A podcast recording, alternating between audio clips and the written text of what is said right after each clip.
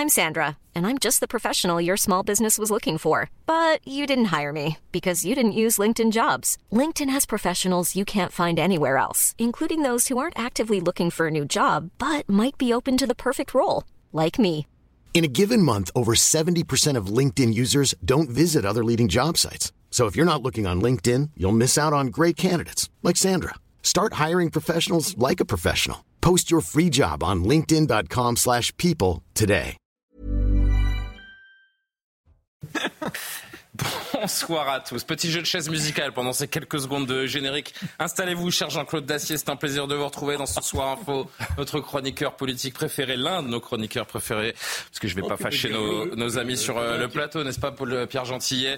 Ravi de vous retrouver. Avocat de son État, Jonathan Sixou. Bonsoir, et merci d'être là. Rédacteur en chef pour Causeur. François Pupponi, qui euh, est très élégant ce soir, puisque vous revenez de la panthéonisation de Monsieur Manouchian, et, et on en parlera avec vous euh, tout à l'heure en, en fin d'émission. Un très beau moment, très émouvant. 80 ans jour pour jour après euh, l'assassinat de, de cet homme exécuté donc par les Allemands au, au Mont Valérien. Karima Brick de la rédaction, bien sûr, comme tous les soirs. Bonsoir Karima, bonsoir Yohann Usaï. Bonsoir. Du service politique de CNews. Avant euh, d'évoquer évidemment cette panthéonisation et puis les, les grands thèmes d'actualité, on entendra également le récit de l'avocate d'une nouvelle plaignante contre Gérard Miller. Vous le savez, accusé désormais d'agression sexuelle par trois plaignantes.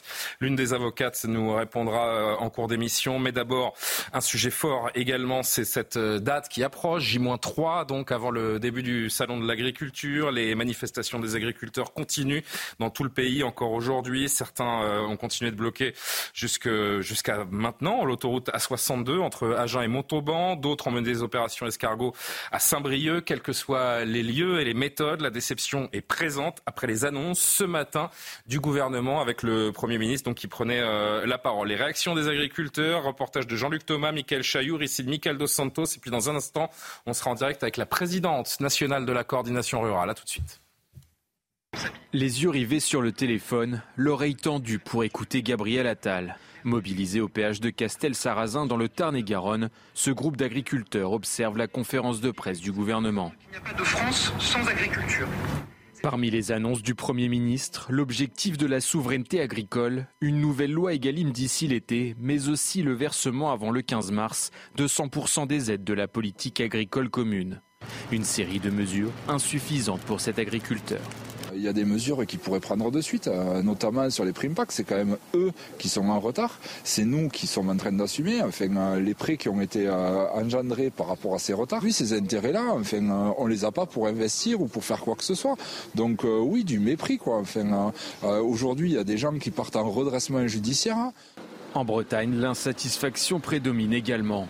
À l'initiative d'une opération escargot à Saint-Brieuc, Florian Gauthier, président des jeunes agriculteurs des Côtes d'Armor, regrette lui une nouvelle loi Egalim censée mieux rémunérer les agriculteurs. Faire des lois pour faire des lois, c'est c'est bien la France. hein. Il n'y a pas de contrôle suffisant pour s'assurer qu'elle est euh, pleinement appliquée, qu'il n'y a pas de fraude de la part euh, des industriels ou des grands des distributeurs. Donc déjà commencer par ça, quoi. Jeunes agriculteurs et FNSEA ont prévu vendredi une nouvelle action devant le Salon de l'agriculture. Pour accélérer le tempo et peser jusqu'au bout, un cortège de tracteurs pourrait camper jusqu'à la visite d'Emmanuel Macron. Bonsoir Véronique Le Floch, merci beaucoup euh, d'être avec nous en direct sur euh, CNews. Je rappelle évidemment que vous êtes la présidente nationale de la coordination rurale. Question très simple, qu'est-ce que vous avez pensé aujourd'hui, vous, de la conférence de presse du Premier ministre? Est-ce que, j'ai envie de dire, est-ce que vous avez relevé de bonnes idées ou pas? Alors bonsoir. Euh, déjà par rapport à son discours, euh, je dirais insatisfaisant, insuffisant et, et loin des attentes. Euh, quelques points positifs quand même. Euh, L'avancée par rapport à la simplification euh, avec toutes les remontées du terrain, les plus de 2500 contributions. Le travail euh, est à faire de leur part maintenant. Par rapport justement à, à la Ecofito, cette simplification et ce retour pour qu'il n'y ait pas de registre numérique obligatoire, euh, les contrôles qui avancent, même si là encore ils sont insuffisants parce que si l'on veut du revenu dans nos exploitations, il faut aller chercher la valeur là où elle est et euh, nos produits, euh, ceux qui sont produits à partir de nos matières premières dans nos, exploitations, ne finissent pas toutes dans la distribution, mais pour une partie est exportée, pour une autre partie finit soit dans la cosmétique, soit avec d'autres débouchés. Hmm. cela aussi devrait être contrôlé. Donc, il y, a, du début, mais pas suffisamment pour de la trésorerie rapidement dans, dans, nos exploitations. Ça a été dit, les primes PAC pourraient être payées rapidement. Les, vos auditeurs ne peuvent pas comprendre, puisqu'il a été dit que 99% des, des, aides avaient été versées. Euh, il s'agit là que de certaines aides. Toutes les aides qui, les aides qui concernent euh, le secteur de, de la bio euh, ou euh, les mesures agro-environnementales ne sont pas encore payées. Justement, Madame Le Floch, pardon de vous couper, mais pour que justement nos téléspectateurs comprennent bien, qu'on comprenne tous bien, vous diriez que depuis un peu plus d'un mois et le, ce, qu'on, ce qui semblait être le début de la fin de cette, cette crise après la, la première salve d'annonce, vous dites qu'il n'y a eu aucun changement concret sur le terrain, parce que ce que se demandent les téléspectateurs, c'est pourquoi ces, actions coup de poing continuent et revoient le jour? Pourquoi autant de menaces ces derniers temps sur le salon de l'agriculture qui arrive à grands pas? Alors d'abord, je, parlerai au nom de tous ceux qui ont, sont concernés par les attentes en termes de, trésorerie. Il s'agit là de tous ceux qui sont concernés par euh, les épisodes sanitaires, euh, climatiques ou euh, la production bio. Des enveloppes ont été annoncées, plus de 400, 400 millions d'euros exactement. Euh, là encore, il s'agit euh, d'attendre son tour. Et euh, parmi les bénéficiaires potentiels, nous en avons un certain nombre qui seront exclus pour la simple et bonne raison qu'ils soient qu'ils sont soit en procédure de redressement, soit ils ont déjà atteint le plafond de 20 000 euros, un plafond qu'on appelle les minimis, et qui est un plafond pour trois ans et qui est défini au niveau de l'Europe. Donc vous pouvez avoir certains agriculteurs, et notamment des jeunes, hmm. et c'est là que c'est plus compliqué, euh, qui sont touchés par deux phénomènes. Madame Le Floch, pardon, pardon, je vous laisse finir votre phrase, veuillez m'excuser. Pas de souci. Donc oui, ça pose un, réel souci si euh, d'office on ne cherche pas à sauver le maximum euh, d'exploitation et surtout quand il s'agit de jeunes de récents installés. Madame Le Floch, je voudrais qu'on entende un extrait de ce que disait Gabriel Attal ce, matin. L'agriculture ne doit être inscrite, euh, selon lui, parmi les intérêts fondamentaux de la nation. La formule est forte. On verra ce que vous en dites dans un instant. D'abord, et conformément à mon engagement, le projet de loi d'orientation agricole reconnaît noir sur blanc dans la loi notre objectif de souveraineté agricole et alimentaire et place l'agriculture au rang des intérêts fondamentaux de la nation, au même titre que notre sécurité ou notre défense nationale. C'est un acte fort, c'est une reconnaissance attendue et légitime, c'est le rappel qu'il n'y a pas de pays sans paysans et qu'il n'y a pas de France sans agriculture. Depuis trois semaines, avec mon gouvernement, nous n'avons pas cessé d'agir pour être à la hauteur de cette confiance avec un mot d'ordre, nous ne mentirons pas, nous ne trahirons pas, nous serons au rendez-vous de ces responsabilités. L'agriculture doit être inscrite parmi les intérêts fondamentaux de la nation. On se souvient il y a quelques semaines, disait qu'il plaçait l'agriculture au-dessus de tout. Et pourtant, on a bien compris la situation et l'état d'alerte euh, toujours aussi important des agriculteurs. En fait, c'est un, dialogue de sourds entre les exploitants et notre gouvernement. Disons que placer euh, l'agriculture parmi euh, les intérêts fondamentaux de la nation, ça me fait juste sourire. Vous lirez euh, l'article 410-1 du, Code pénal. on, s'inscrit dans des grands principes, hein, des grands principes qui existent déjà au niveau de l'Union européenne. C'est de la com. La politique agricole commune. Donc, on, s'éloigne du sujet. ce sont des principes. Hein. Nous, on veut du concret. C'est comme le principe de la souveraineté alimentaire. Lui a parlé de souveraineté agricole et, et française, je crois, de mémoire. Euh, quand on la regarde euh, dans le projet de loi d'orientation agricole, elle n'est pas du tout nationale. Elle hmm. s'inscrit euh, à l'échelle européenne tout en respectant les accords internationaux. ça veut dire que quand il parle de protéger l'agriculture, on ne la protège pas du tout on la laisse en compétition avec les autres États membres et avec le restant du monde. Il nous faut l'exception agriculturelle, sortir l'agriculture des accords de l'OMC. Et mmh. ça, ils sont loin d'y penser et d'y travailler. on n'y voit pas du tout un, signe positif. Ce sera un salon de l'agriculture tendu dans trois jours? Ça sera un salon de l'agriculture de la colère. Euh, les agriculteurs euh, y viennent euh, pour justement montrer cette colère la partager entre eux. On, on se connaît tous, on sait ce que nous vivons, nous savons ce que nous vivons. maintenant, je dirais que en préalable à, ce salon, euh, la coordination rurale sera présente euh, sur Paris à partir de la porte de Saint-Cloud pour arriver euh, vers la place Vauban dès le vendredi et pour parler encore aux consommateurs, expliquer ce qu'est ce beau métier avant d'entamer une, un autre une autre phase au salon de l'agriculture. Mais en tout cas, est-ce qu'on peut parler de cette phase justement Je sais que vous entretenez un petit peu le mystère autour des différentes actions, mais concrètement, jusqu'où est-ce que vous êtes prêt à aller? On reste toujours dans le respect euh, des personnes, des biens, mais euh, quand on est au salon de l'agriculture, on peut aussi se dire euh, chez nous. Et quand vous avez de gros industriels, quand vous avez certaines, certaines, certains exposants qui justement vivent très bien sur le dos des agriculteurs, je pense qu'il est temps qu'ils comprennent que la valeur doit se partager et qu'on n'en serait pas là si justement euh, on il s'était inscrit euh, dans cette tendance. Véronique Lefloc, vous êtes présidente nationale de la coordination rurale. Je vous remercie d'avoir pris ces quelques minutes pour nous, euh, pour nous répondre. Eh bien, vous serez du côté de Paris. Pourquoi pas venir nous, nous rendre visite sur le plateau de Soir Info, puisqu'on a bien compris que ce week-end, pour bon nombre d'agriculteurs, serait parisien. Merci beaucoup d'avoir été en direct sur CNews. Un petit commentaire, Pierre, je vous voyais euh, bah, opiner du chef euh, de temps à autre. Euh, Jonathan aussi J'étais assez d'accord effectivement avec ce qui a été dit là. Le gouvernement tente d'éteindre l'incendie, mais le feu repart de plus belle, si je puis dire. Et en fait, c'est surtout que, excusez-moi, le gouvernement se, moque un peu du monde, excusez-moi de vous le dire, parce que il, il met de côté la question fondamentale qui est la question structurelle. On a parlé ici, madame a parlé d'accord d'accord de libre-échange, d'accord de, de commerce. Bon, ce sont ces questions-là qu'il faut mettre sur la table. Quand Gabriel Attal nous a dit je vais mettre l'agriculture au-dessus de tout. C'est faux, c'est faux, parce qu'il ne met pas l'agriculture au-dessus des traités européens. Et aujourd'hui, il le met dans les intérêts fondamentaux de la nation. Bien sûr, la seule chose qu'il a annoncée, et qui, moi, pardon, m'a fait bondir, et c'est là où je me dis que ces gens sont quand même complètement... C'est faire de l'agriculture un métier en tension.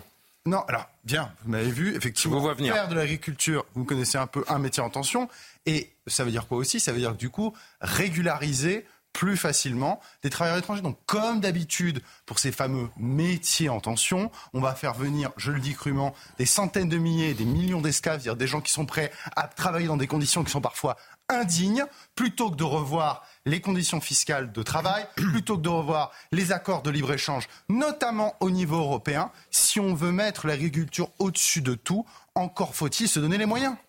Euh, un mot, euh, Johan Usaï, parce que le, président de la République, il y a des petites indiscrétions qui commencent à, poindre. Il anticipe les difficultés qu'il pourrait rencontrer à partir de samedi au, au, salon. Il se dit, alors vous allez me le confirmer ou pas, qu'il prévoit une sorte de grands débats euh, avec justement les représentants des, exploitants agricoles à son arrivée au salon samedi pour pouvoir ensuite donc désamorcer un petit peu la, colère à ce moment-là, créer un moment d'échange pour pouvoir ensuite déambuler le plus tranquillement, le plus longuement possible.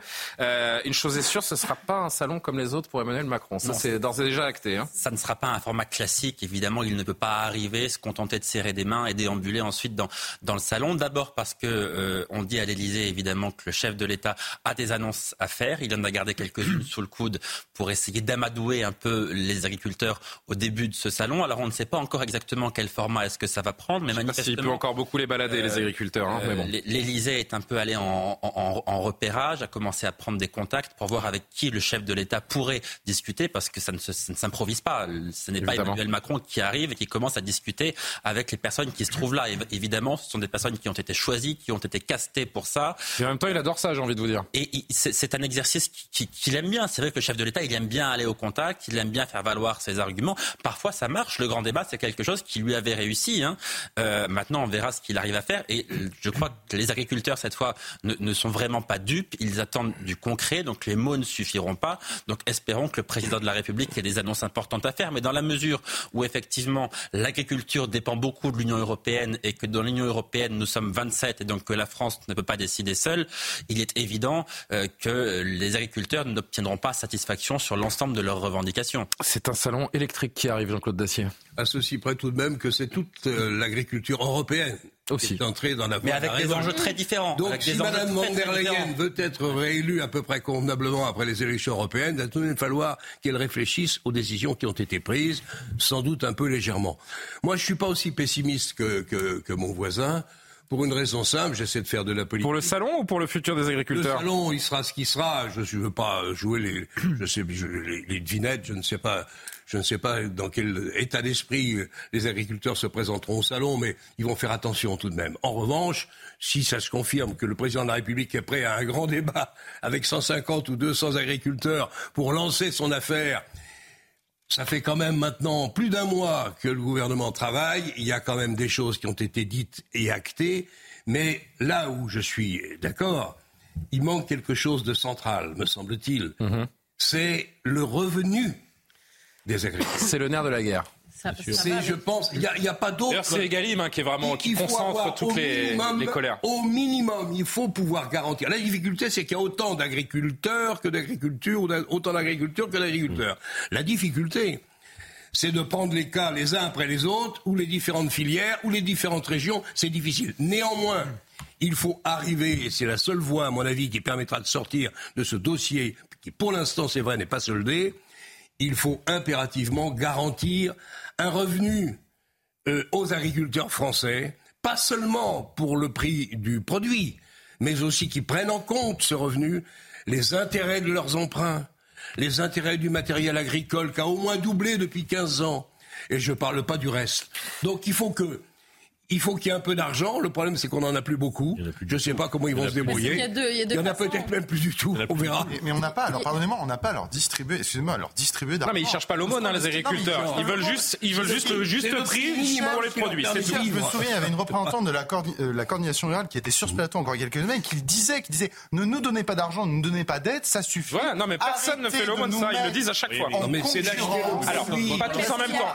Elle disait simplement, pardon, je suis pas son porte-voix, elle disait simplement, arrêtez de nous mettre en concurrence avec des produits face auxquels, non seulement en termes de normes, mais en termes de coûts de production, nous ne pouvons pas rivaliser. Voilà. Rapidement, Jonathan Sixou, François Pumin et Karima, s'il vous plaît, 30 secondes chacun parce qu'on a, on a besoin d'avancer. De même qu'il y a autant euh, d'agriculture que d'agriculteurs, comme le disait Jean-Claude, il y a, je suis marqué par ça, qu'on, simplement on écoute les propos de ces agriculteurs. Euh, c'est une somme de cas particuliers finalement. Eh et cette somme de cas particuliers constitue euh, un, un, tout, constitue une sorte de, de mécontentement global et l'exécutif a à répondre à ce mécontentement euh, global. C'est vrai, parce que si on est tout à fait objectif, il y a 400, 400 millions d'euros d'annonces jusqu'à présent, 62 engagements pris, mais pour l'instant, donc ça ne suffit pas. Et c'est vrai que ça, ça, ça, rejoint ce que vous dites. répondre à, effectivement à chaque cas particulier. Et mhm. juste un dernier mot, encore une fois, sur le discours, sur la forme du discours en lui-même. Gabriel Attal nous a encore parlé ce matin de souveraineté européenne. C'est un oxymore que je n'arrive absolument pas à comprendre. Si quelqu'un peut me l'expliquer, je bah, C'est toujours la même chose, c'est de la com, parce que ce qu'on leur dit à Paris euh, est, est, différent de ce qui est dit euh, à Bruxelles. François Carréma, pour conclure Je pense que tout, a été dit. C'est mission impossible pour le gouvernement en, un mois répondre à toutes les demandes qui viennent de partout, c'est quasiment impossible à faire. Donc ils savent très bien qu'ils déminent ce qu'ils peuvent au maximum pour arriver au salon, pour que ça se passe mal. Et je pense que le président Macron est capable, lui, de faire en sorte que le, salon ne se passe pas trop trop mal. Parce que ça, il sait faire, il aime ça. Mmh. Et au contraire. Oui, mais lui, va, ça va, se régaler. Hein. Entre guillemets, et c'est un peu paradoxal, un peu en difficulté le Premier ministre qui rame depuis un mois euh, contre ça. Et Macron risque d'arriver samedi et de régler un peu les problèmes. Oui, enfin, je ne suis pas sûr qu'il ait la baguette magique. Hein. Oui, voilà, en termes d'image et de com, ça sera réussi. On peut, ne, a priori, ne pas en douter. Conclusion, carrément. Mais il y a des rendez-vous importants. On a parlé du Salon de l'agriculture. Il y a les européennes. Mais quand on repense, par exemple, euh, au mouvement des Gilets jaunes, ça a duré quand même extrêmement longtemps. Ça c'est devenu très violent. Il y a dû avoir des, annonces quand même assez euh, importantes pour que ça se règle comme conflit. Donc, oui, le Salon de l'agriculture, c'est une chose. Mais le mouvement profond des agriculteurs, on le voit en ce moment en Grèce, on le voit en Espagne, on le voit dans d'autres mmh. pays en Europe.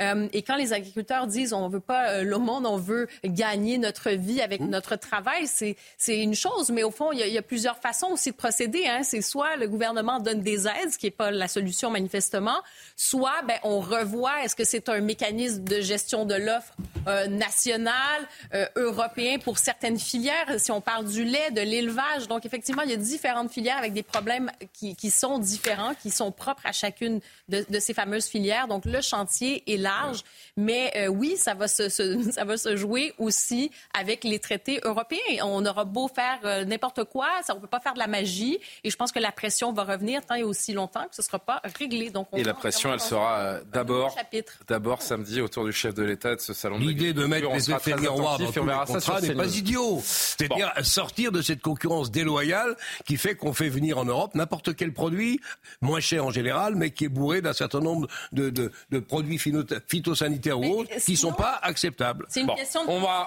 on va en terminer sur ce sujet, les amis. Il y a du boulot, euh, mais il va falloir que le gouvernement aille un peu plus loin il n'a été jusqu'à présent. Vous êtes un passionné, vous, Jean-Claude. Hein. Ça, je, vous reconnais bien là. Ben, on verra. Elle avait 17 ans, je reprends euh, mon sérieux. Elle avait 17 ans, il en avait 53. Aude G, euh, aujourd'hui euh, elle-même psychanalyste, devenue psychanalyste et aujourd'hui âgée de, de 39 ans. Elle a porté plainte hier contre X pour viol auprès du procureur de la République de Paris. La plainte vise directement le psychanalyste et thérapeute Gérard Miller pour des faits présumés qui se seraient déroulés entre novembre et décembre 2001 et qui ne sont pas prescrits puisque la victime était euh, mineure. On va parler de cette affaire, de cette nouvelle plainte qui est extrêmement sérieuse. On a pu avoir euh, en ligne tout à l'heure, j'ai pu interroger Marie-Paul Pioli, qui est l'avocate de cette plaignante qui avait donc 17 ans à l'époque des faits.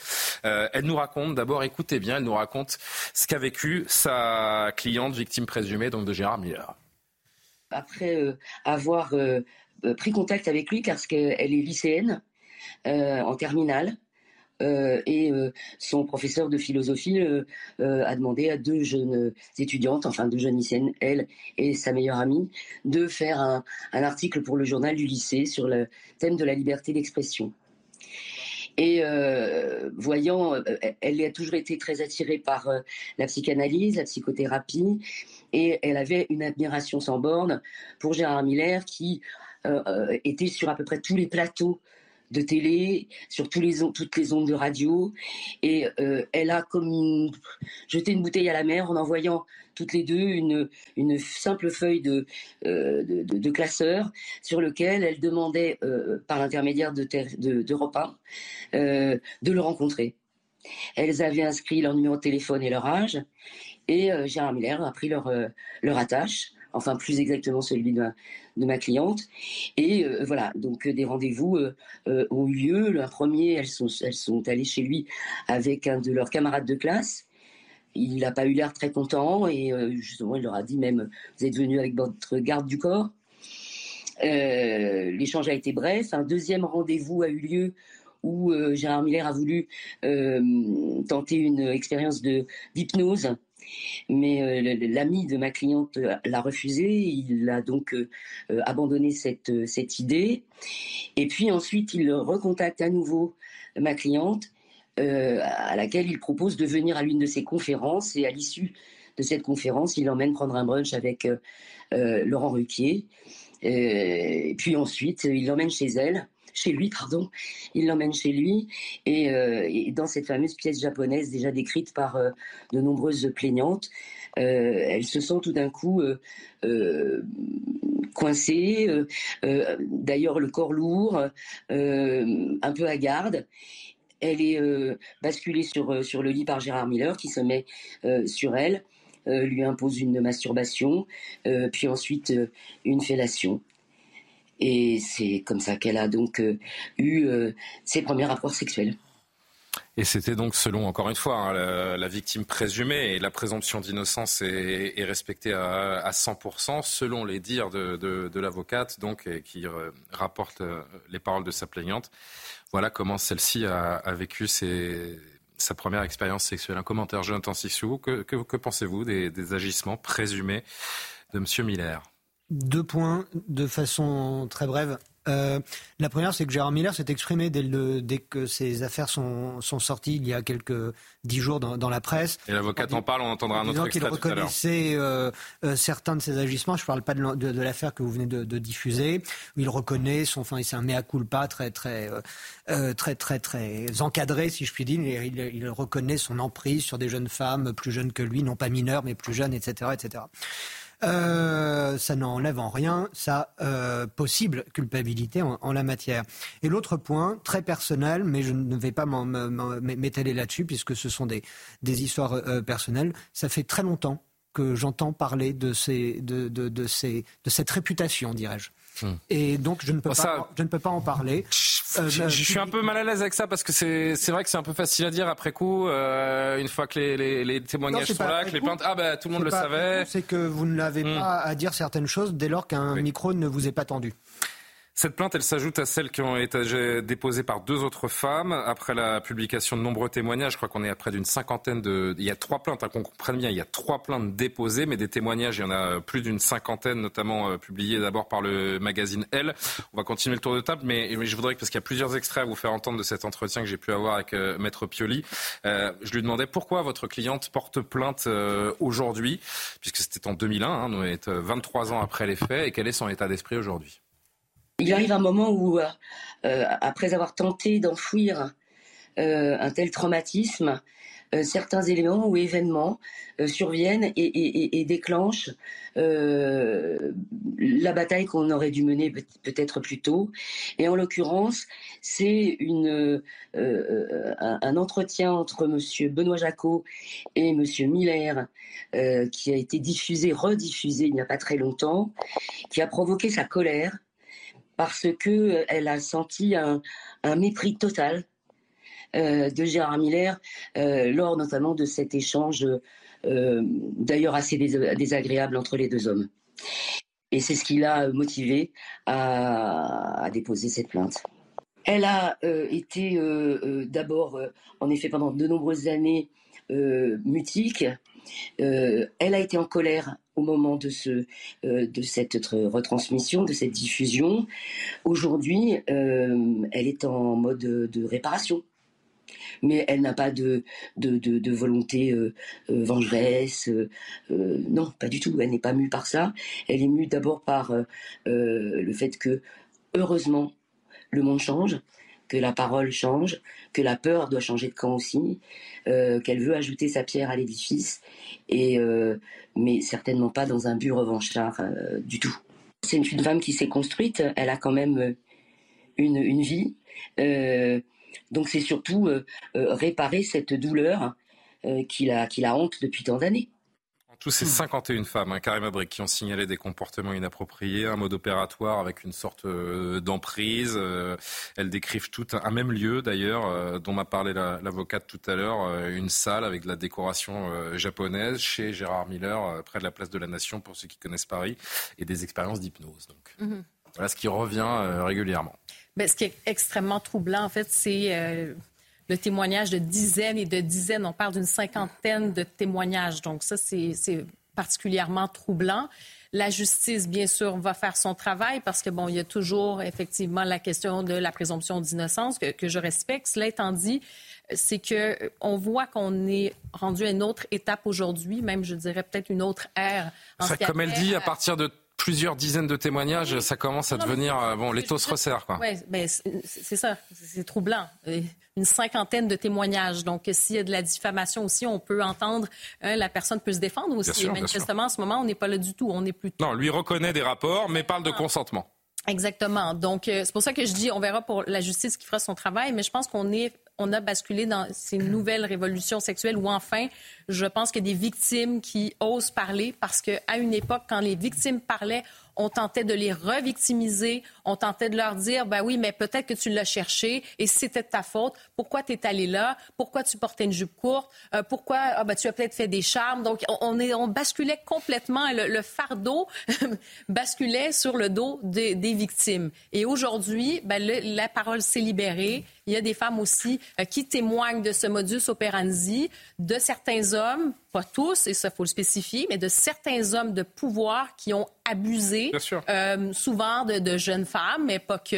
là, on est vraiment sur cette notion euh, d'emprise. D'ailleurs, il a parlé, hein, Gérard Miller, dans ses fameux posts sur les réseaux sociaux, qui faisait d'ailleurs, je sais pas combien de, de, caractères, mais bon, c'était trop long. Et ce qu'on voit aussi, il a parlé de cette dissymétrie, ouais. C'est ça. Et ce qu'on voit aussi aujourd'hui, c'est qu'on reconnaît maintenant que ça peut prendre effectivement des années et des années avant que des victimes puissent parler. À une époque, on les blâmait encore une fois en disant disant, mais pourquoi, quand tu n'as pas eu 18 ans, tu n'es pas allé courir au commissariat de police? Maintenant, on voit que, ça prend du temps. le traumatisme peut être là pendant plusieurs années. Et, puis qu'il y a une étincelle qui déclenche cette volonté. Euh, on l'a entendu avec Judith Godrèche. Et là, Madame euh, Pioli, Maître Pioli me l'a rappelé euh, également. C'est le moment où elle a vu ce, ce, documentaire qui date de 2011 où Benoît Jacot est interrogé par Gérard Miller, où il y a une façon un petit peu décontractée, un peu trop décontractée de parler de, de choses qui ne devraient pas être. Évidemment, encore une fois, je vais le répéter autant que nécessaire, hein, parce que c'est bien normal. Il y a présomption d'innocence. Et j'ai envie de dire, Jean-Claude Dacier, on se garderait presque d'évoquer cette affaire si euh, Gérard Miller n'était pas lui-même prompt à tirer sur les ambulances et à casser du sucre dès le premier témoignage venu. Euh, on pense à, bien des cas autour du psychanalyste ces dernières années. C'est vrai.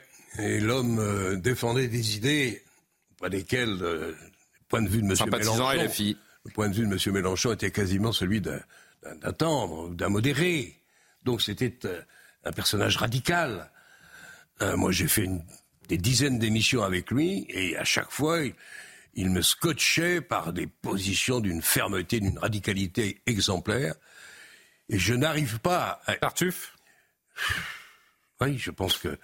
Comment on peut à la fois imaginer avoir côtoyé ce personnage pendant des années et s'apercevoir que vous avez plus de 50 femmes qui viennent raconter qu'elles ont été victimes, plus ou moins gravement, mais toutes victimes, de ce, cet individu qui apparemment s'est caché derrière ses compétences médicales, derrière les, vertiges de, de ces interventions euh, apparemment fortes et déterminées. Derrière son aura, hein, parce que en l'occurrence là, l'histoire de cette jeune fille, c'est une gamine qui est en terminale L, qui rêve d'être euh, psychanalyste, qui envoie euh, une lettre à la mer, une bouteille à la mer à Gérard Miller, qui voit le numéro de téléphone sur un bout de papier après une émission de télé et qui prend son téléphone. Oui, oui, oui, bien sûr qu'on va se rencontrer. Premier rendez-vous, il y a un garçon. Bah non, non, non, ça m'intéresse pas. On se reverra une autre fois. Et puis là commencent les échanges de textos. Enfin, je refais le, Moi, les faits qui nous sont racontés par l'avocat. Que qu'il s'explique qu'il essaie de s'expliquer. D'ailleurs, c'est étonnant qu'il n'y ait pas déjà eu de convocation. Ai, j'ai hâte, et j'ai hâte que la police nous dise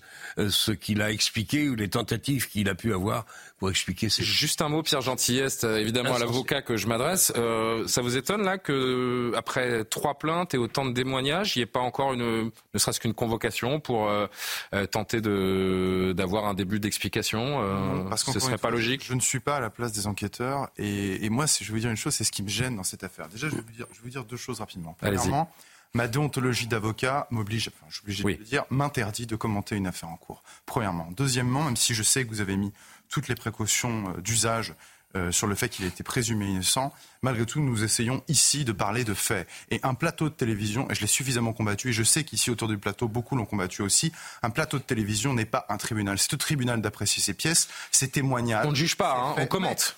oui, mais je crains, et c'est ce que moi c'est ce que je n'aime pas personnellement, c'est que le tribunal se déplace qu'on le veuille ou non, et c'est toujours interprété, malheureusement on le sait, d'une autre manière, le tribunal se déplace de plus en plus dans l'espace médiatique, et je trouve que c'est un mauvais travers, c'est la raison pour laquelle je ne parlerai pas de cette affaire. Oui. Même si je n'ai, mais ça peu importe, je n'ai aucune sympathie pour M. Miller, moi aussi je trouve que M. Miller on a vu euh, tout le ramdam qu'il a fait quand il s'agissait de faire virer M. Euh, Monsieur Gérald Darmanin, mais peu importe. Moi, je mais ne pas avoir de sympathie pour l'homme, ce n'est pas pour autant en faire un coupable. C'est exactement et, ce que je dis. Et nous sommes clairs là-dessus. Il n'y a aucun problème. On se permet juste peut-être d'évoquer l'affaire parce que il est le premier, il était le premier à tirer sur les ambulances. les faits et je, je vous avez raison. pas de sympathie. Vous avez raison. Autant, je veux qu'on applique les principes. Un mot pour répondre et puis je vous entends un dernier extrait de Maître Pioli. Oui, je, suis d'accord. Effectivement, la, justice, elle se rend dans les tribunaux, ça, ça, ça ne fait aucun doute. Et évidemment, la justice médiatique, ça n'est jamais quelque chose qui est bon. Néanmoins, ce qui ne manque pas de sel. Et lui, il n'a pas manqué de faire passer la justice médiatique, euh, Monsieur Miller. Ce qui, ce qui, ne manque pas de sel, c'est que euh, cette cinquantaine de témoignages, elle vise en fait le père la morale, si vous voulez, c'est-à-dire celui qui était toujours prompt à condamner et à ne précisément tenir aucun compte de la présomption d'innocence. Il a été le premier avec une très grande virulence, a demandé immédiatement la démission de Gérald Darmanin alors qu'il n'était visé que par une plainte. Il a d'ailleurs été totalement blanchi. Et par ailleurs, euh, je n'ai pas entendu la France insoumise réagir. Absolument aucune réaction. Non. Les féministes ont... Sandrine Rousseau dit Sandrine Rousseau, qui était proche de Gérard Miller, s'est senti. Elle n'appartient pas à la France insoumise, pardonnez-moi. par extension, euh, la NUPES. personne, non mais il n'y a pas d'extension. Je n'ai entendu personne de la France insoumise où il est supposé y avoir un certain nombre de féministes. Ça montre bien une nouvelle fois, si vous voulez, que la plupart de ces gens-là sont en réalité des imposteurs et qu'il ne faut pas chercher plus loin que ça. Et voilà, très bonne formule pour euh, conclure cette première partie parce que je voudrais qu'on entende un dernier extrait dans un instant, mais à 23h01, on fait d'abord un petit point sur le, sur le JT avec euh, l'actualité avec Maureen Vidal et on se retrouve, on écoutera un dernier extrait de Maître Pioli qui commande justement la défense euh, de Gérard Miller.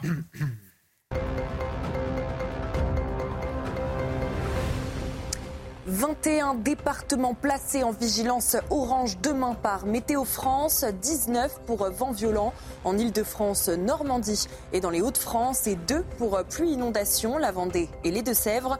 De violentes rafales sont attendues 120 km/h près du littoral et jusqu'à 95 km/h en Ile-de-France. Hier, Nantes, Toulouse, après euh, des décès inattendus dans des services d'urgence débordés, des députés et organisations réclament une commission d'enquête parlementaire. Les dysfonctionnements mettant en jeu un pronostic vital ou déficit fonctionnel déclaré anonymement par les professionnels restent largement sous-déclarés selon la haute autorité de santé. Enfin, confrontée à une hausse des démissions, la RATP expérimente la semaine de 4 jours. L'entreprise vient de signer un nouvel accord avec trois organisations syndicales pour améliorer la qualité de vie de ses employés au travail. Pour le moment, 170 agents se sont portés volontaires pour tester le dispositif pendant une première phase de 42 jours. Merci Maureen. Rendez-vous dans 30 minutes. Il rejette donc Gérard Miller. Pardon, les accusations concernant l'usage de l'hypnose pour agresser sexuellement ces femmes. Il reconnaît devoir s'interroger sur la notion d'emprise, reconnaît également la dissymétrie objective entre ces jeunes filles et euh, ce qu'il qualifie, encore une fois selon ses mots, euh, il se qualifie lui-même d'homme de pouvoir à ce moment-là. La défense de Gérard Miller, commentée par Maître euh, Pioli, l'avocate de cette plaignante donc. Il y a toujours les mêmes défenses, quelles que soient les, les personnes accusées. C'est soit la dénégation totale, soit euh, elles étaient consentantes. Elles sont 40 à ne pas l'avoir été. c'est quand même ce que je, ce que je remarque. Euh, maintenant, la justice fera son travail et, l'établira. Il est vrai que c'est très difficile, euh, cette histoire de consentement, mais quand on a 36 ans d'écart, comme c'est le cas, au moment des faits, et toujours d'ailleurs, il y a quand même un homme de 53 ans qui lui impose des gestes qu'elle n'a jamais faits. C'est François Pupponi, un homme de 53 ans, consentement ou pas, j'ai envie de dire, un homme de 53 ans n'a pas touché à une jeune fille et qui vient d'avoir 17 ans. Beaucoup plus compliqué que ça. Hum. On, quitte un monde, c'est un monde qui disparaît là. Mais c'était un monde dans lequel effectivement ce genre de pratique existait. Je ne dis pas euh, euh, le, de droguer quelqu'un autre, mais le rapport de pouvoir et comment le pouvoir attirait, des deux côtés d'ailleurs, hein, c'était globalement ce qui se passait. Et on a des exemples tous les jours de gens qui portent plainte tout ça. Il faut que ça s'arrête, il fallait que ça s'arrête. La parole qui s'est libérée va permettre justement que ça s'arrête. Mais ça a été un monde qui a existé et dans lequel euh, les choses se passaient comme ça, au vu, au su de tout le monde. Tous ceux qui vous disent maintenant, euh, euh, ah, on savait pas, on savait, ils savaient, tout le monde le savait et tout le monde l'acceptait en ne disant rien. Donc il y a une espèce quand même d'hypocrisie générale dans ce qu'on vit actuellement. Mais j'allais dire, c'est très très bien ce qui se passe. C'est-à-dire qu'à un moment, il faut que les choses se sachent, que les femmes puissent parler, elles ont raison de parler, et qu'effectivement on change ce genre de pratique. Carrément, un dernier mot là-dessus? Je pense qu'il faut faire attention de ne pas tout mélanger non plus, parce que parfois on parle de, l'emprise amoureuse et tout ça. Il peut avoir euh, euh, parfois, oui, il va avoir une, certaines personnes vont être attirées par le pouvoir, par toutes sortes de choses, mais quand il y a un consentement, il n'y a aucun problème. Les gens peuvent faire ce qu'ils veulent. Après, quand vous parlez de personnes mineures avec des gens qui ont 50 euh, L'âge de son père, d'ailleurs. Et le, le, contexte aussi, il faudra voir. Et moi, je veux juste revenir. Présomption d'innocence, c'est fondamentale. Bien sûr, le tribunal populaire en général, on ne veut pas ça, on ne souhaite pas ça. Mais la particularité des, crimes à caractère sexuel, des délits à caractère sexuel, c'est que souvent, c'est très, très difficile à prouver. Hein. C'est la parole de l'un contre la parole de l'autre. Il n'y a pas nécessairement de... Pour les preuves matérielles, c'est difficile, surtout après des années.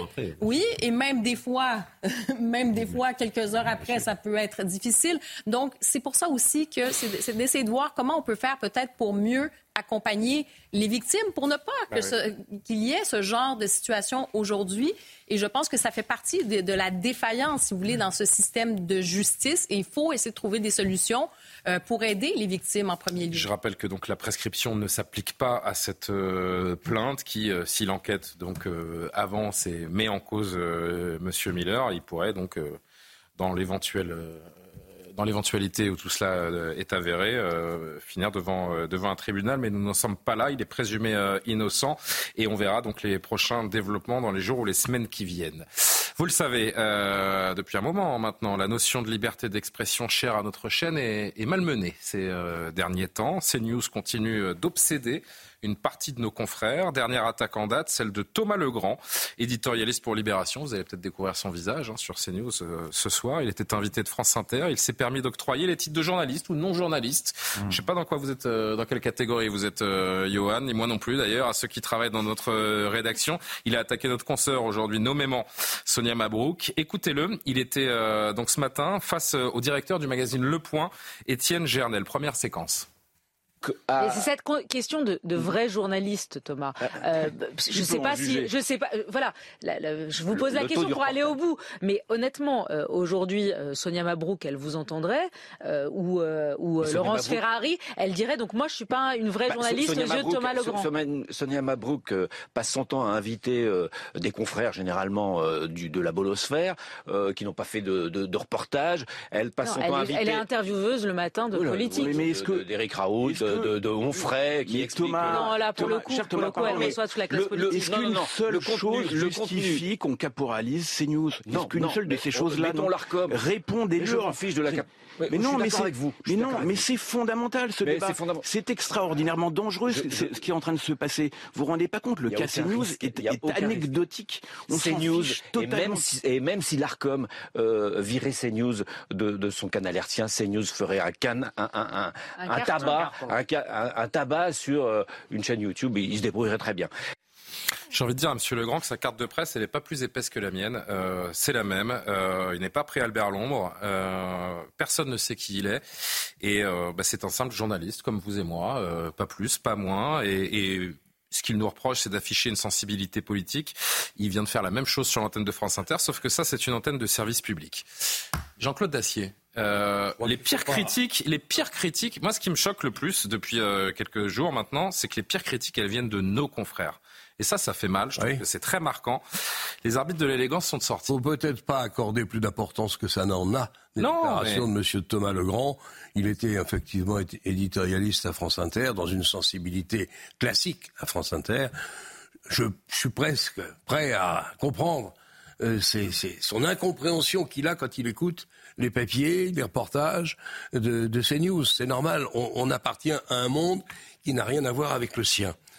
Le problème Sauf que, son monde est dominant dans les médias et euh, essaye de nous censurer. Dans les médias publics et dans les médias de gauche, effectivement, la pensée dominante, on la connaît bien. Mais je crois que le Conseil d'État a commis une lourde erreur. Mhm. Je pense qu'il ne s'est pas rendu compte qu'il euh, il décidait de, de, quelque chose qui correspond au monde, je dirais même d'hier, voire d'avant-hier. Demander aux médias euh, d'essayer de dégager un point de vue en tenant compte de la liste des invités, de la présentation euh, qui est faite par vous et par d'autres, des chroniqueurs, des... Et ça n'a aucun sens dans le monde tel qu'il est aujourd'hui. Multiplication des médias, multiplication des réseaux dits sociaux, et vous voulez que tout ce petit monde-là euh, sorte quelque chose qui euh, soit clair. C'est ce qu'on dit depuis ce matin, ce que rappelait Pascal, Pascal Pro ce matin. Alors le problème, c'est que ça marche. Je, on est en train de bousculer leur petit monde. on est en train de bousculer leur petit monde et ils sont, ils sont comme ça. Je dis juste que le, déjà, le fait d'obliger les chaînes à, hors période électorale, hors période électorale, je veux bien réfléchir, mais hors période électorale, à tenir une comptabilité, combien de minutes un tel, combien de minutes un tel, est quelque chose de ridicule. Il n'y a que nous qui faisons ça, et ça n'a aucun sens. Je vais vous dire, et j'ai terminé. Bien sûr. Ce qui compte, euh, c'est, c'est pas que les médias soient différents, il faut qu'ils le soient et que chacun, en fonction de ses propres choix, de ses analyses, de ses goûts pour un tel ou un tel, c'est le public qui choisit. C'est lui qui Et on n'a pas besoin de Thomas Legrand pour savoir si on apprécie un programme ou pas. encore moins qu'il prend des, décisions qui sont inapplicables. Et encore moins M. Thomas Legrand. Il pense ce qu'il veut. Je m'en, je m'en fous complètement de ce que pense M. Thomas Legrand. en l'occurrence, nous aussi. Mais euh, c'est, euh, il, a envie de nous faire de la pub. Donc on, va, on, saute sur, on saute sur l'occasion, euh, évidemment. Chacun a un petit commentaire à apporter. Je voudrais juste qu'on entende ce deuxième extrait d'abord. Quand, quand, les gens de gauche y vont, en fait, c'est très compliqué. Moi, je peux débattre. Je peux, quand je débat avec Étienne ou quand je débat avec quelqu'un du Figaro, euh, on a le même, à peu près, euh, la, la, même conception de la vérité journalistiquement établie, pas de la vérité, de la vérité journalistiquement établie. Et de ce, et de ces vérités journalistiquement établies, on peut débattre. On n'est jamais d'accord. Tu as pas pris le bon angle. C'est pas les bonnes conclusions, etc. pourquoi vous quand vous pas, allez, vous, vous êtes invité sur CNews parfois bah, Il, il m'invite plus, mais j'ai déjà reçu des invitations. Et mais, pourquoi vous n'y allez pas? Mais parce que quand on y va, regarde, Laurent Geoffrin a essayé, par exemple. Quand on y va, on est submergé par des espèces d'aboiements. On n'est pas face à des journalistes ou face à des politiques. On est face à des gens qui ont des qui, qui n'ont pas la même notion de la vérité établie. vous y allez, vous, à CNews, quand on vous bah, invite Écoutez, euh, j'y suis allé il y a, je sais pas, il y a quelques mois. Euh, d'ailleurs, on s'est copieusement empaillé sur la question de l'Europe parce que l'ambiance était plutôt souverainiste euh, ce jour-là et ça m'a posé aucun problème. Je pense qu'il faut se confronter aux choses. Mais ça ne pose aucun problème de, de m'opposer à eux. C'est simplement qu'on on ne débat pas, on s'aboie dessus, on se fait Thomas Legrand, vous vous faites aboyer dessus, vous faites insulter François Moi, je, prends, je, m'adresse à François, qui est un homme de gauche, s'il en est. Non, mais sinon, je serais pas là. Ça vous plaît quand je vous aboie dessus Je ne jamais aboyer, même pas, mon cher Non, mais sincèrement, moi, je, suis sidéré. Mais comme vous le disiez tout à l'heure, une chaîne comme CNews est en train de perturber un petit monde de l'entre-soi, euh, de médias qui les depuis des années, qui pensaient que ça allait continuer comme ça. Et ils paniquent. Tout simplement, ils paniquent. Ils sont en train de se dire, mais, en fait, ils, ont inventé une autre manière de faire les médias. Et qu'est-ce qui plaît Moi, j'entends les gens quand ils. C'est au moins, ils disent, on vous laisse parler, chacun peut s'exprimer, et on, va un peu au fond. Et ils disent, mais ben oui, ben eux, ils le font, nous n'arrivent pas, et donc on va les casser. Et effectivement, moi, je, je, je rejoins ce que dit Jean-Claude Dacier, c'est que ce qui est extrêmement grave, c'est la décision du, du, du Conseil d'État. Bien sûr. Parce que je pense, d'abord, elle est, je pense, inapplicable. Donc l'ARCOM, dans six mois, va dire, euh, je ne sais pas comment faire. Donc il y aura peut-être une nouvelle loi, on verra bien comment on faut légiférer. Mais le Conseil d'État a pris une responsabilité majeure. Il aurait tout simplement fallu dire, la loi est bien appliquée, parce qu'elle était bien appliquée, et on continue, et ça continue.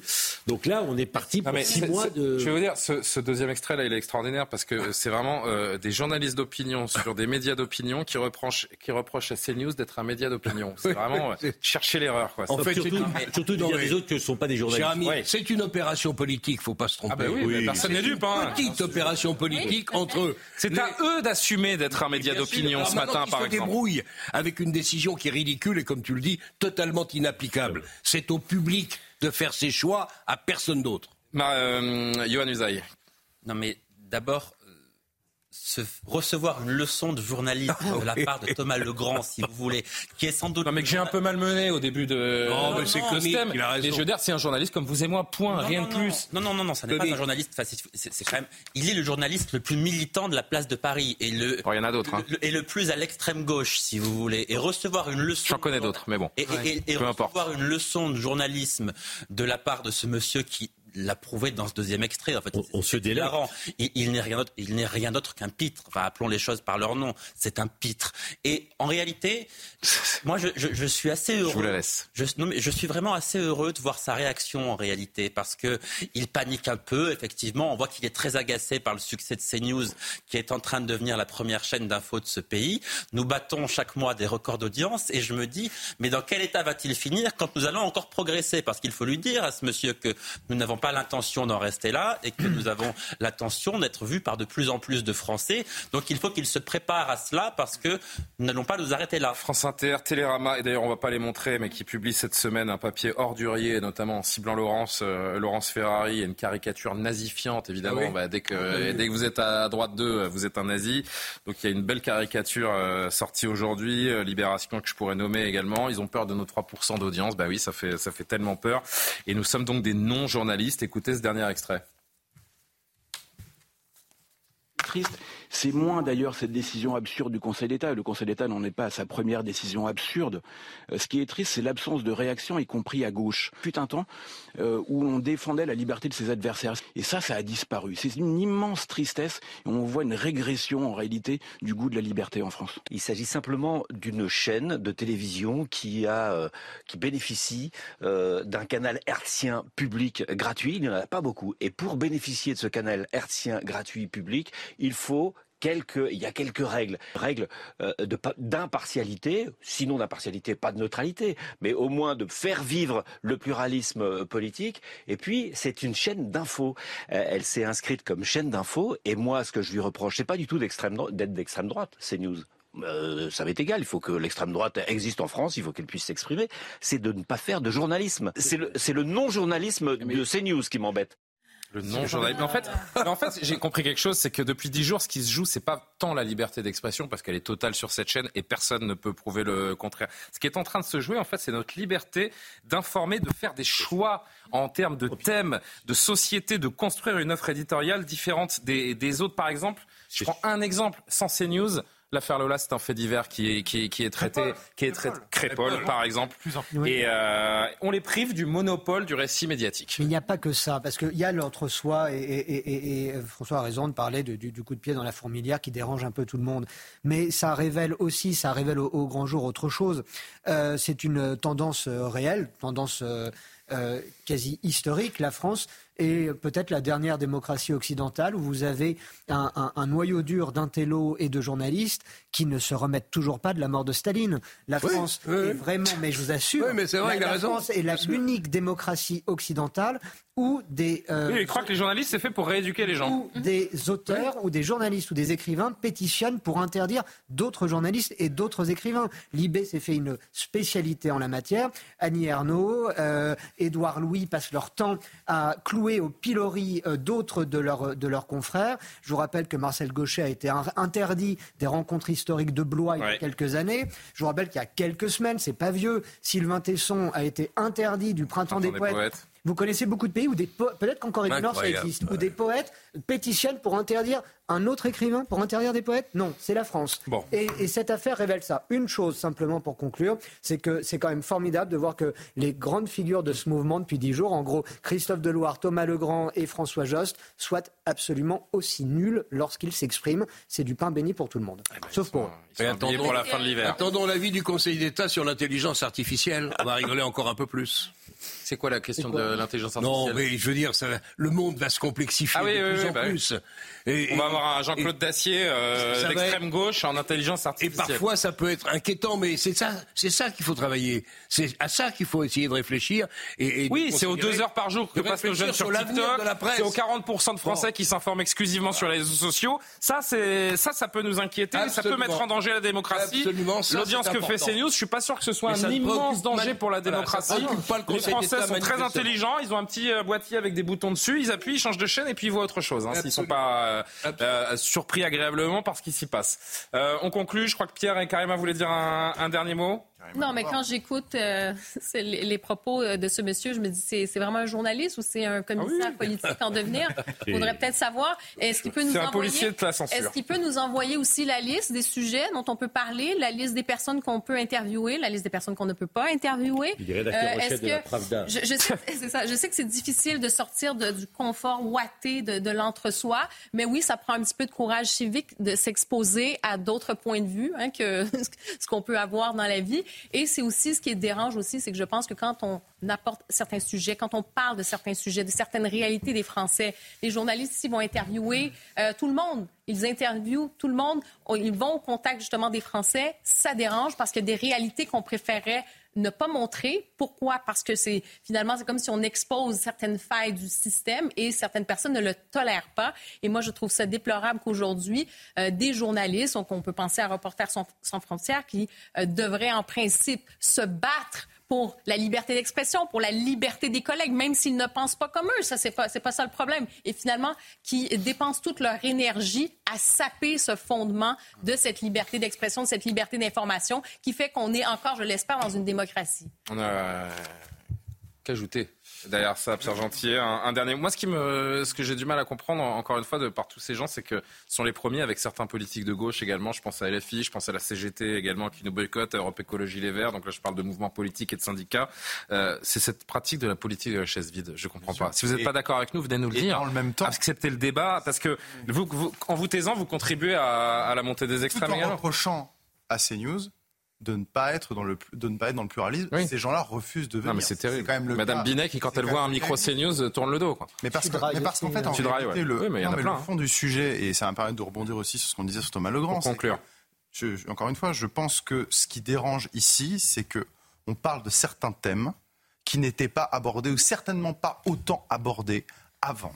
Voilà. Et il se trouve, malheureusement, c'est comme ça, que ça correspond à à ce que veulent une part croissante des Français. En témoigne euh, l'audience des, dernières semaines, qui sont, euh, si j'en crois, euh, ben, mes oreilles, plutôt, plutôt bonnes.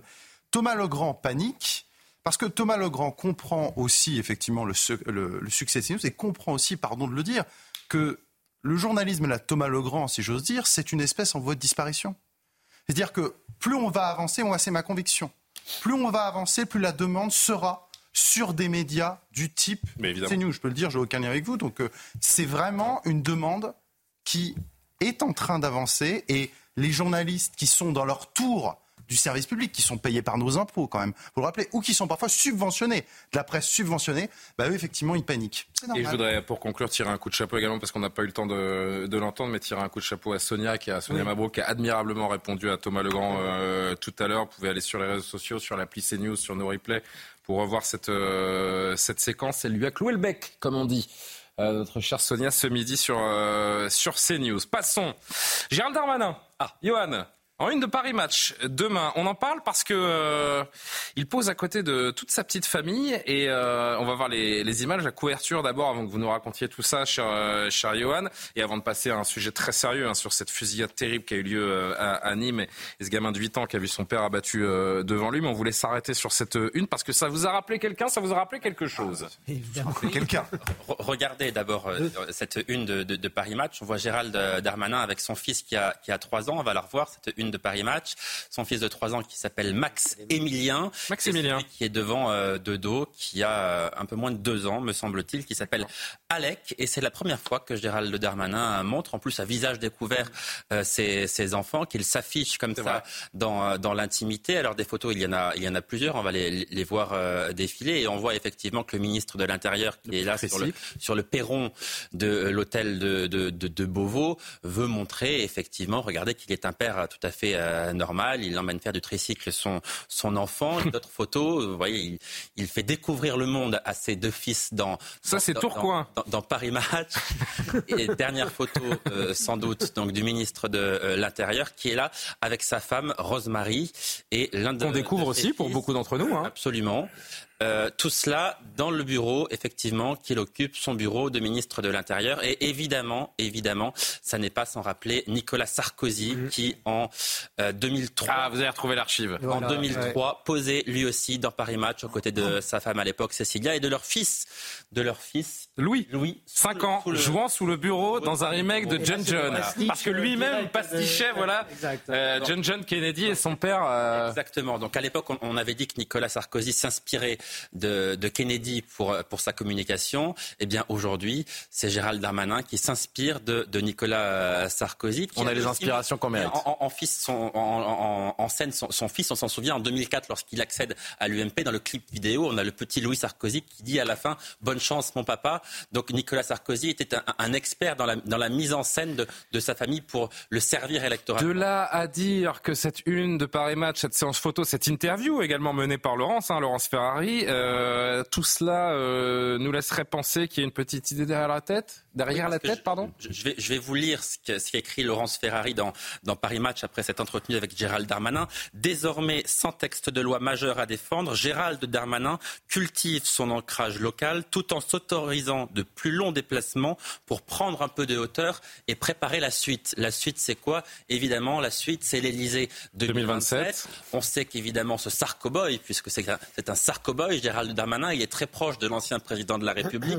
Nicolas Sarkozy lui a d'ailleurs conseillé de quitter le ministère de l'Intérieur le plus vite possible pour pouvoir se lancer dans la candidature en 2027. Gérald Darmanin l'a dit, il quittera Beauvau après les Jeux Olympiques. Donc probablement qu'à la rentrée prochaine, en septembre 2024, Gérald Darmanin ne sera plus ministre de l'Intérieur. Il ne sera plus au gouvernement. Il va se replier sur, sur Tourcoing. Il, sur Tourcoing. il sera candidat au municipal en 2026 ah pour se préparer, pour se préparer à 2027. Donc c'est la première étape pour lui. Il y, a, eu la première étape en réalité en août dernier. Il a fait sa rentrée politique à, à Tourcoing pour la première fois aux côtés de 90 parlementaires. C'est la première fois qu'il faisait officiellement une rentrée politique. Là, c'est l'acte 2. Il commence à présenter sa famille. Une manière de dire que c'est un homme normal, un père de famille comme tout le monde, pour lisser, adoucir un peu euh, son image et pour répondre aussi peut-être quelque part aux féministes, puisque vous savez ah qu'il a été visé par une plainte, il a été complètement blanchi,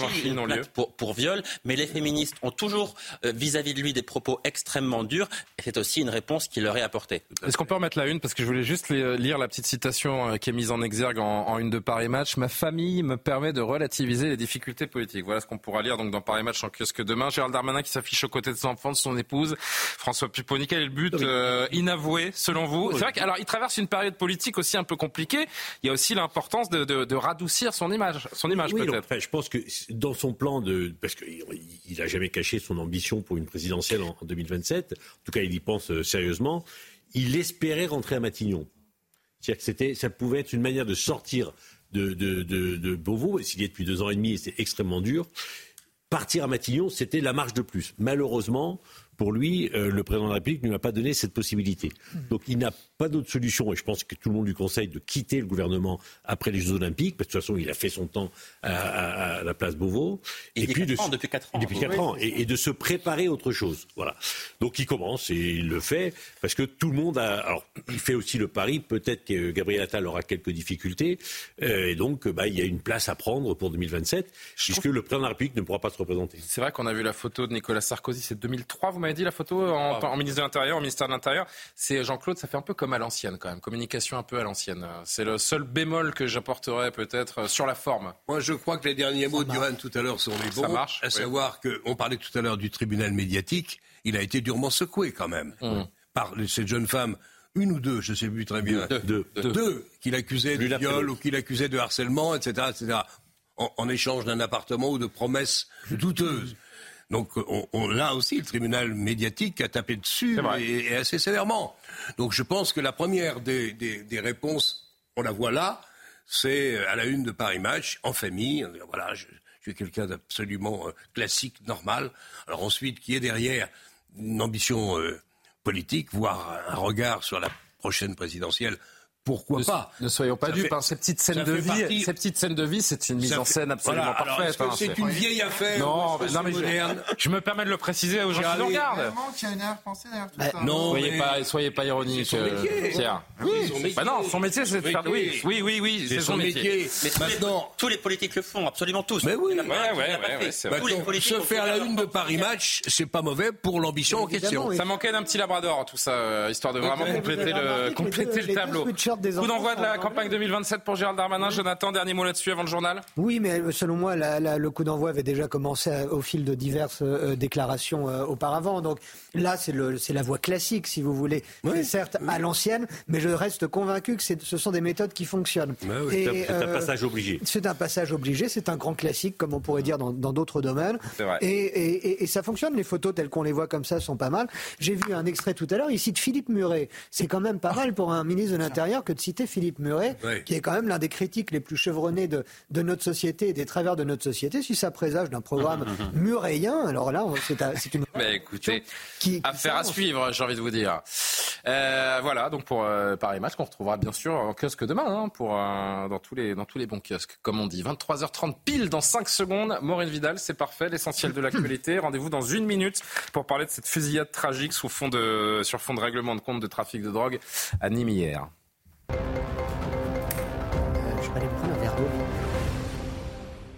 Nouveau drame anime hier soir dans le quartier du chemin bas d'Avignon. Un homme tué par balle près d'un point de deal devant son fils âgé de 8 ans. L'enfant se trouvait dans la voiture de son père et n'a pas été blessé.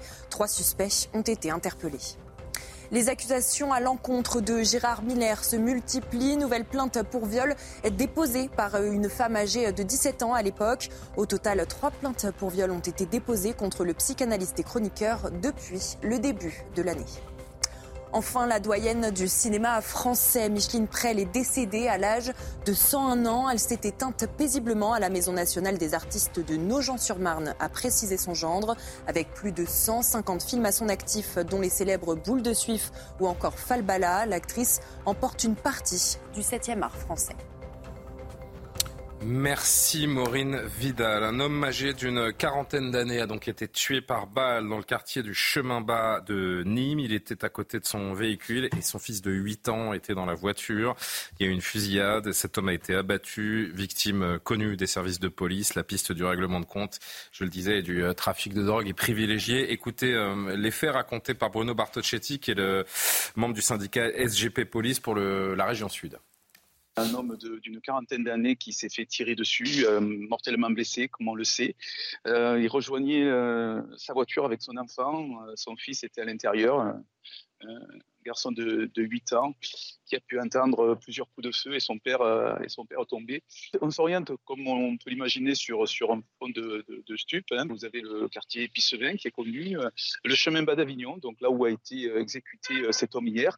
Et si vous voulez, ce sont des points de dit qui rapportent beaucoup d'argent, qui sont la proie de, de gangs vraisemblablement marseillais qui veulent s'implanter comme il tente de le faire dans d'autres villes que Marseille, parce qu'on parle beaucoup de Marseille. C'est une pieuvre qui veut, qui veut dépasser Marseille, qui veut s'installer dans, dans, plusieurs euh, zones de, de, la zone sud, même au-delà d'ailleurs. Et, euh, et chemin pas, d'Avignon euh, à Nîmes est, est, vraiment courtisé, on va dire, par, par ces gangs. François Pupponi, huit hommes de 18 à 30 ans ont été interpellés à Marseille. Donc on imagine assez aisément, et Bruno Bartocchetti l'a rappelé, une guerre de territoire, de deal entre ces deux villes, entre Nîmes et Marseille. Aujourd'hui, euh, on l'a aussi très bien compris depuis un petit moment, les trafiquants ne reculent devant rien. Un, ils reculent devant rien. Deux, ils sont très jeunes, ils n'ont aucune expérience. Trois, quand euh, ils font des coups comme ça, comme ils disent dans le jargon, ils sont chargés, c'est-à-dire qu'ils prennent des produits. Hein. Ils, ah bah, généralement, euh, ils donnent un peu de courage. Et puis ils tirent comme, comme les terroristes. Comme les terroristes. Et puis ils tirent dans le tas. C'est une gangrène, hein. c'est une gangrène. Ah mais ils ont peur de rien. Tout le monde est au courant, mais rien ne change. et, et, ils sont de plus en plus jeunes et de plus en plus nombreux. Donc on est parti pour un temps long. On parlait du ministre de l'Intérieur il, y a un instant à la une de Paris Match. Moi, j'ai envie de me, rappeler ce qu'il euh, ce qu'il dit quand il va sur le terrain. Vous allez voir ce que vous allez voir. Bah oui, on a vu. Oui, alors ensuite, on, enfin, on peut lui faire le, procès euh, à lui. Enfin, il, est, il est responsable, il est, enfin, il est, Non, mais c'est de la com. Et le problème, c'est que les faits rattrapent tout ça, quoi. Je suis d'accord. Je, je, ne suis, je crois, je suis plutôt critique de Gérald Darmanin. Je vous dis simplement que c'est quelque chose qui est quand même sur le long terme. Vous voyez, on parlait de Nicolas Sarkozy tout à l'heure. Il a été ministre de l'Intérieur aussi. Hein. C'est pas la peine de limiter en disant. C'est pas le niveau de gravité, mais ce qu'on voit, c'est que la gravité des infractions. Vous vous rendez compte que vous l'avez imité en disant là non, mais je plaise. Allez-y, allez-y. là, quand même. Mais je peux l'imiter. Non, non, ça va aller. non, mais pour revenir, parce que c'est quand même un sujet sérieux, ici, ce qu'il faut bien comprendre, c'est que cette question-là, c'est vraiment les écuries d'Ogias euh, de la politique française depuis 40 ans, cette question d'insécurité, et en, au cas particulier, comme on l'a rappelé avant, la question du trafic de drogue. Et, si vous voulez, moi je me souviens encore de, Laurent Oberton qui était, euh, qui était moqué quand il parlait de cette France orange mécanique, euh, dont, dont le règlement des trafics de drogue n'est qu'un aspect, qu'un aspect encore une fois. Et le pire, c'est qu'on s'habitue à tout ça. C'est-à-dire que là, je sais que je vais le commenter chez vous ce soir, mais que dans deux semaines, peu importe ce que va annoncer Gérald Darmanin, s'il a... On commentera la même chose. Il n'y aura rien. Ce sera toujours la même chose. Voilà. Et, et c'est désespérant. C'est vraiment désespérant. Alors que l'action politique peut faire quelque chose. Bah oui. Elle peut. Mais, mais, euh, bah, mais quoi bah, Dites-nous tout. Bah, il faut oser renforcer les réponses pénales. Jean-Claude, c'est pas compliqué. Non, mais euh, bon. Enfin, c'est pas compliqué. Si, Moi, je serais, je serais Jean-Claude Dacier. Je serais ravi d'enregistrer dans les mois et années qui viennent une baisse, voire une quasi-disparition du trafic de drogue. Je n'ai hélas plus beaucoup d'illusions. Tous les pays développés que se, connaissent. Donc quoi, la guerre est perdue, on abandonne, on baisse les bras, on devient un narco-État Je dis qu'il faut se il faut se satisfaire de résultats modestes, ou alors vous faites comme au Salvador. Jean-Claude, vous faites, vous faites comme au Salvador et vous mettez 10 ou 15 000 ou 20 000 Parce qu'il y, a des- il y a des règlements de compte, mais il y a aussi, et, et on l'a vu, on en a parlé, je pense Et à cette, puis- de mémoire, je pense à cette jeune femme, Soukaina, qui était euh, Oui. dans sa chambre au premier étage de son sûr, immeuble, une honte, qui prend une balle perdue, elle est en Bien train de... sûr, dire, c'est ça il aussi la réalité. Déjà, il faudrait avoir davantage de, de moyens, quelques places dans les prisons, bref. Et il faut aussi peut-être penser aux consommateurs. Tant vous aurez une demande de consommation forte, vous aurez, je le crains, une réponse des trafiquants. Donc, il ne faut pas non plus faire d'illusions, la faire disparaître complètement, charger le ministre de l'Intérieur en disant il fait que de la com, les résultats sont nuls. Ça me paraît être un argument qui ne tient pas la route parce que, hélas, dans les sociétés occidentales, la drogue s'est installée et il est Dacier, Vous extrêmement. parlez de ça comme une fatalité. vous Il est extrême. Oui, mais, Mais je pense que le discours de Jean-Claude est partagé par beaucoup. Non mais, hein. non, mais je pense que c'est facile. Salvador avant, de votre part, c'est facile de dire. Ah non, mais, euh, Oh, des pays qui il- Pierre, Pierre, Pierre, Pierre. il- il faut faire quelque chose. Ben oui, vous voulez mettre. Non, ils ont mis vous- 80 000 personnes dans Oui, les prisons. sans Si vous voulez. Non, mais sans aller jusqu'à cette extrémité, c'est la preuve que, sans aller jusqu'à cette extrémité, Ah. c'est la preuve que la réponse pénale peut aussi, dans une certaine mesure, être une réponse appropriée. Ah bah, je suis d'accord, c'est pas c'est pas à moi que vous reprocherez. J'ai passé ma vie à accuser la politique pénale de ce pays d'être insuffisante. Je vous dis Et même chose dans les prisons, pas assez de place. Donc on est on a une politique pénale qui est défaillante et les moyens qui sont donnés aux, aux magistrats sont insuffisants. Néanmoins, faut pas non plus se faire des illusions.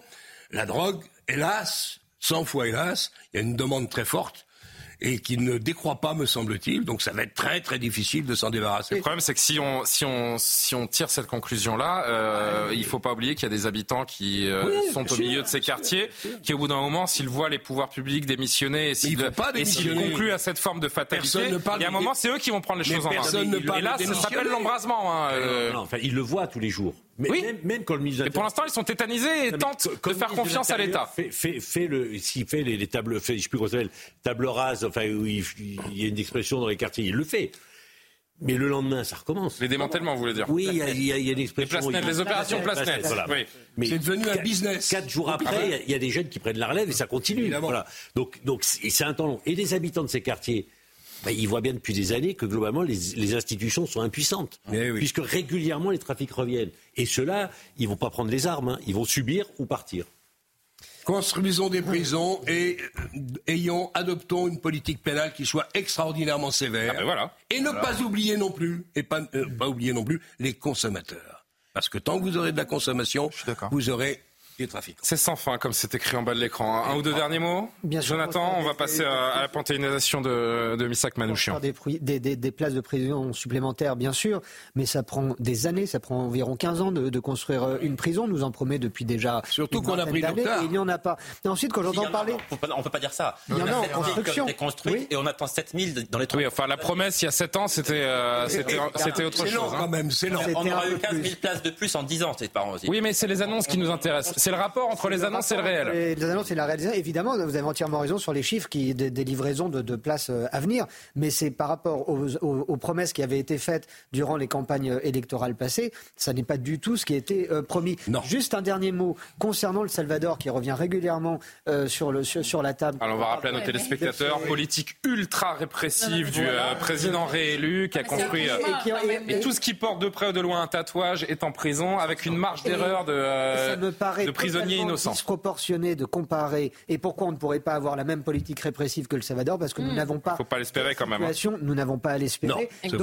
nous n'avons pas à espérer de connaître la situation que connaît ou qu'a connu le Salvador. Ou Ce la serait mafia. en proportion avoir euh, plusieurs dizaines ou centaines de types Juste, descendent, juste un euh, chiffre, euh, un sur les Très prisons. vite, parce qu'il nous reste Un très peu de chiffre temps, là. très rapide, un chiffre sur les prisons que je vous mets en mémoire quand même, parce qu'on dit que les, les prisons sont pleines, et c'est vrai, le taux d'occupation, Oui. je crois, est de 115%.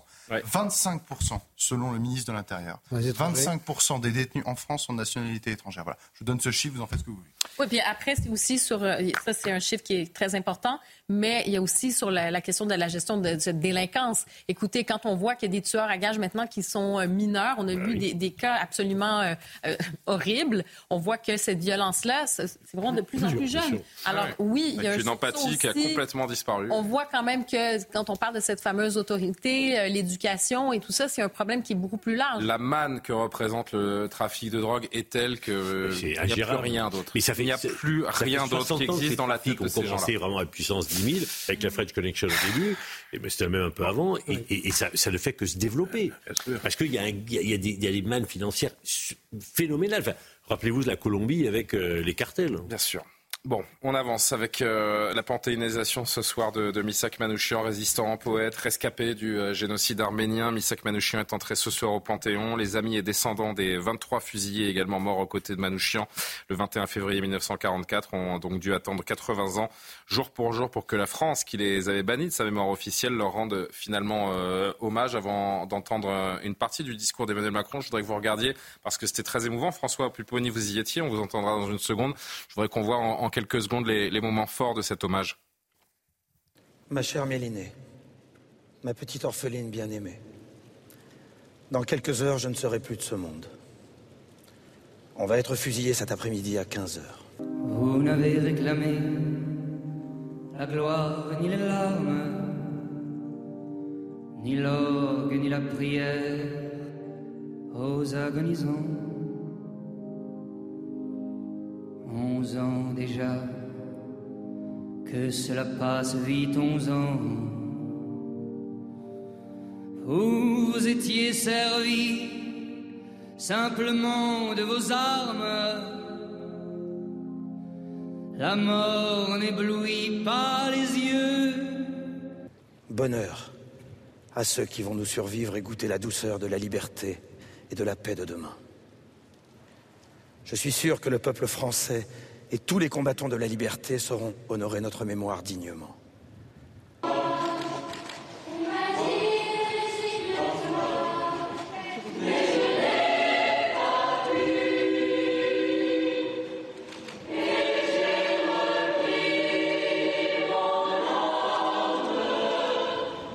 On honore un homme qui a donné sa vie pour un pays qui n'était pas le sien. C'était ça le sens profond de cette euh, cérémonie. François, vous y étiez? Oui, c'était très belle cérémonie, très émouvante. Tout y était, hein. son, histoire personnelle, orphelin du génocide de 1915, accueilli comme la France, comme beaucoup d'autres Arméniens à l'époque. Et puis, euh, il fait le choix euh, euh, en 39 de. Bah, d'abord, il adhère au Parti communiste et en 39, il décide 40 de, rejoindre la résistance. Et il a été un des réseaux les plus actifs. Hein. ils ont été ensuite tous arrêtés, tous tués. Alors, pratiquement que des étrangers. Dans les, c'était les MOI, les main-d'œuvre ouvrières internationales, liées au Parti communiste et à la résistance. C'est le symbole d'un étranger qui aime la France et qui décide de la défendre. C'est ça aussi ce symbole-là c'est de dire. Euh, D'ailleurs, ça existe encore, ça, vous croyez? Est-ce qu'il y, aurait encore des gens comme lui prêts à mourir pour un pays par une forme de gratitude C'était la réflexion que je me faisais pendant la cérémonie. C'était, c'était des étrangers qui avaient été accueillis et sauvés par la France et qui respectaient et qui adoraient la France. Mmh. Vous disiez les légionnaires, ouais. Bien sûr qu'il y en a encore aujourd'hui, mais on en a, on a connu malheureusement qui sont les combats contre la France. Oui, absolument. Jean-Claude un mot sur cette cérémonie et sur cette question qu'on se pose, c'est vrai. Est-ce qu'il y a beaucoup de gens en France qui, qui aujourd'hui, en 2024, seraient prêts à avoir cette, euh, cet esprit pour un pays qui n'est pas le, leur, par gratitude, se, dévouer, se sacrifier? Je pense qu'on est de moins en moins prêt, que, soit, que l'on soit jeune ou moins jeune, à mourir pour son pays. on, voit des, on voit des légionnaires qui sont justement des étrangers. Oui, les légionnaires, sont, c'est leur métier. Oui, Mais, euh, oui c'est vrai que c'est la nuance. je trouve que cette cérémonie a été euh, plus de 80 ans. Bon, c'est, 80 ans jour pour jour. Hein. C'est long, mais c'était indispensable. Il fallait le faire. Et je trouve que le président a eu quelques mots qui euh, sonnaient en effet euh, cette reconnaissance du pays à l'égard de, combattants qui, qui... Vous vous rendez compte que euh, Manouchian, deux fois il demande la nationalité française. Il refuse. Deux fois on la lui refuse. C'est vrai. Et il, entre quand même dans, la résistance, très stalinien, très euh, très pro-soviétique, mais bon, à l'époque, ils n'étaient pas, ils n'étaient pas les seuls. C'était vraiment des, gens d'un courage exceptionnel, et ils ont tous été euh, fusillés. Euh, je trouve que cette cérémonie, franchement, elle, a été magnifiquement bien conçue, expliquée, et je crois que ça, ça manquait au mouvement de la résistance française. C'est bien que la résistance française ait été saluée de cette façon ce soir. Indispensable. On n'a pas le temps, euh, Jonathan, d'entendre le, chef de l'État, mais je, voudrais rappeler qu'il a évoqué, donc en parlant de Misak Manouchian, son épouse, ses 23 compagnons d'armes entrés avec lui au Panthéon, des étrangers et nos frères, pourtant des Français de préférence à qui la France doit reconnaissance. Les mots étaient parfaitement choisis pour l'occasion. Le discours était, euh, comme bien souvent dans ce type de circonstances, particulièrement bien écrit. Euh, pour ce qui est de l'interprétation, après, c'est au jugement de chacun. Mais euh, les, mots euh, trouvés par les plumes du président étaient sonnés particulièrement justes pour ce qu'ils étaient. Ensuite, il y a toujours quelque chose de marquant dans ces cérémonies de panthéonisation. C'est une certaine verticalité qui est respectée, dans le sens où vous avez un rituel, on ne, remonte, on ne monte pas, on n'entre pas au Panthéon comme ça. Même la remontée de la rue Soufflot se fait par étapes. Il y en a trois, et ce soir-là, il y en avait trois. Et ensuite, une quatrième étape devant la porte du temple. Et c'est une fois euh, les dernières, là en l'occurrence un poème, une chanson euh, euh, prononcée, que les portes du temple s'ouvrent. Et ça n'est qu'à ce moment-là que vous êtes panthéonisé. Et je trouve que dans notre société de l'aplatissement et du tout pour tout, c'est encore un geste, une image, même si elle est subliminale, qui est toujours marquante à voir. Voilà pour ce, moment d'hommage, d'émotion important, 80 ans après l'exécution de Misak Manouchian au, Mont Valérien par, euh, par les Allemands. Euh, il nous reste une petite minute, comme le veut la tradition, la revue de presse euh, dans vos kiosques demain, à commencer par le Figaro qui nous parle des agriculteurs. Et oui, l'exécutif des mines, mais l'attention demeure. J-3, demain J-2 avant le salon de l'agriculture. Le Niger rouvre les vannes de l'immigration africaine vers l'Europe, nous rappelle également le Figaro, aujourd'hui en France, qui rend hommage à Micheline Prel, légende du 7e art. On en a parlé dans le journal, qui nous a quittés à l'âge de 101 ans. Isilde Lebesco, qui raconte les violences de Benoît Jacot. Elle aussi accuse le réalisateur, on peut le lire. Et puis la une, c'est surtout les Français dans l'œil d'un photographe, celui de Yann Arthus Bertrand. Bah, il y aura des beaux clichés à voir donc en une du euh, Parisien. Apaiser les tensions avant le sein de l'agriculture, c'est bien sûr euh, ce que nous rappelle euh, le quotidien Ouest France. Les échos, toujours l'agriculture, opération déminage. On avance avec euh, Var. Prudence sur les pistes. le décès accidentel d'une jeune Varoise la semaine dernière à Isola 2000 pose la question de la sécurité aux pratiquants de respecter les règles. Bah, si vous allez skier, on vous le rappelle, donc faites, euh, faites bien attention. Et puis tiens, bah, François, ah. je vous ai entendu. Vous savez, je n'ai qu'une parole. Corse matin. Ici, le chasseur est respecté. Voilà. Eh oui, président de la Fédération nationale, Willy Schren, qui fait escale dans l'île et qui élève volontiers au rang de référence d'une chasse dont il défend apparemment la légitimité. Euh, c'est pas mal. Et je peux vous dire en plus, le chasseur doit être respecté là-bas. Un chasseur sachant chasser. Il vaut mieux, il vaut mieux. Sinon, sinon, euh, ça se passe mal. Vous savez, il parle de Porto Vecchio, mais c'est écrit à la Corse, hein, on rigole pas. Porte Portivecchio, un nouvel abattoir en 2028. Ah ben sympa. Euh, pour le Sud et l'Alta Roca, qu'est-ce qu'on a d'autre? Portrait croisé d'apprentis au CFA de, Haute-Corse, à l'entraînement avec les Diables Rouges du GFCA. Le GFCA, c'est Ajaccio. Le Gazélec. Ouais, c'est le Gazélec. C'est le Gazélec, bien sûr. Et ben voilà, à chaque fois que vous serez là, on rendra euh, hommage à Corse matin. Merci François, merci à tous les six. Merci. D'être euh, venus sur le plateau de Soir Info. Demain c'est jeudi? Ben, On sera là. On sera là jeudi, vous serez là, Yohan Ah non, de... oui, si, enfin, on verra. C'est surprise. Exceptionnellement. Peut-être. Bon, je vous laisse votre journée, je vous laisse 24 heures pour souffler. Karima sera là. Bon, bah, c'est très bien. Merci à tous de nous avoir suivis. Martin Mazur, Coralie Deleplace, Céline Géné ont préparé cette émission, l'édition de minuit, la boucle plutôt, vous pardonnez-moi, avec Simon Guillain dans un instant. On se retrouve demain, jeudi, pour Soir Info. Bonne nuit.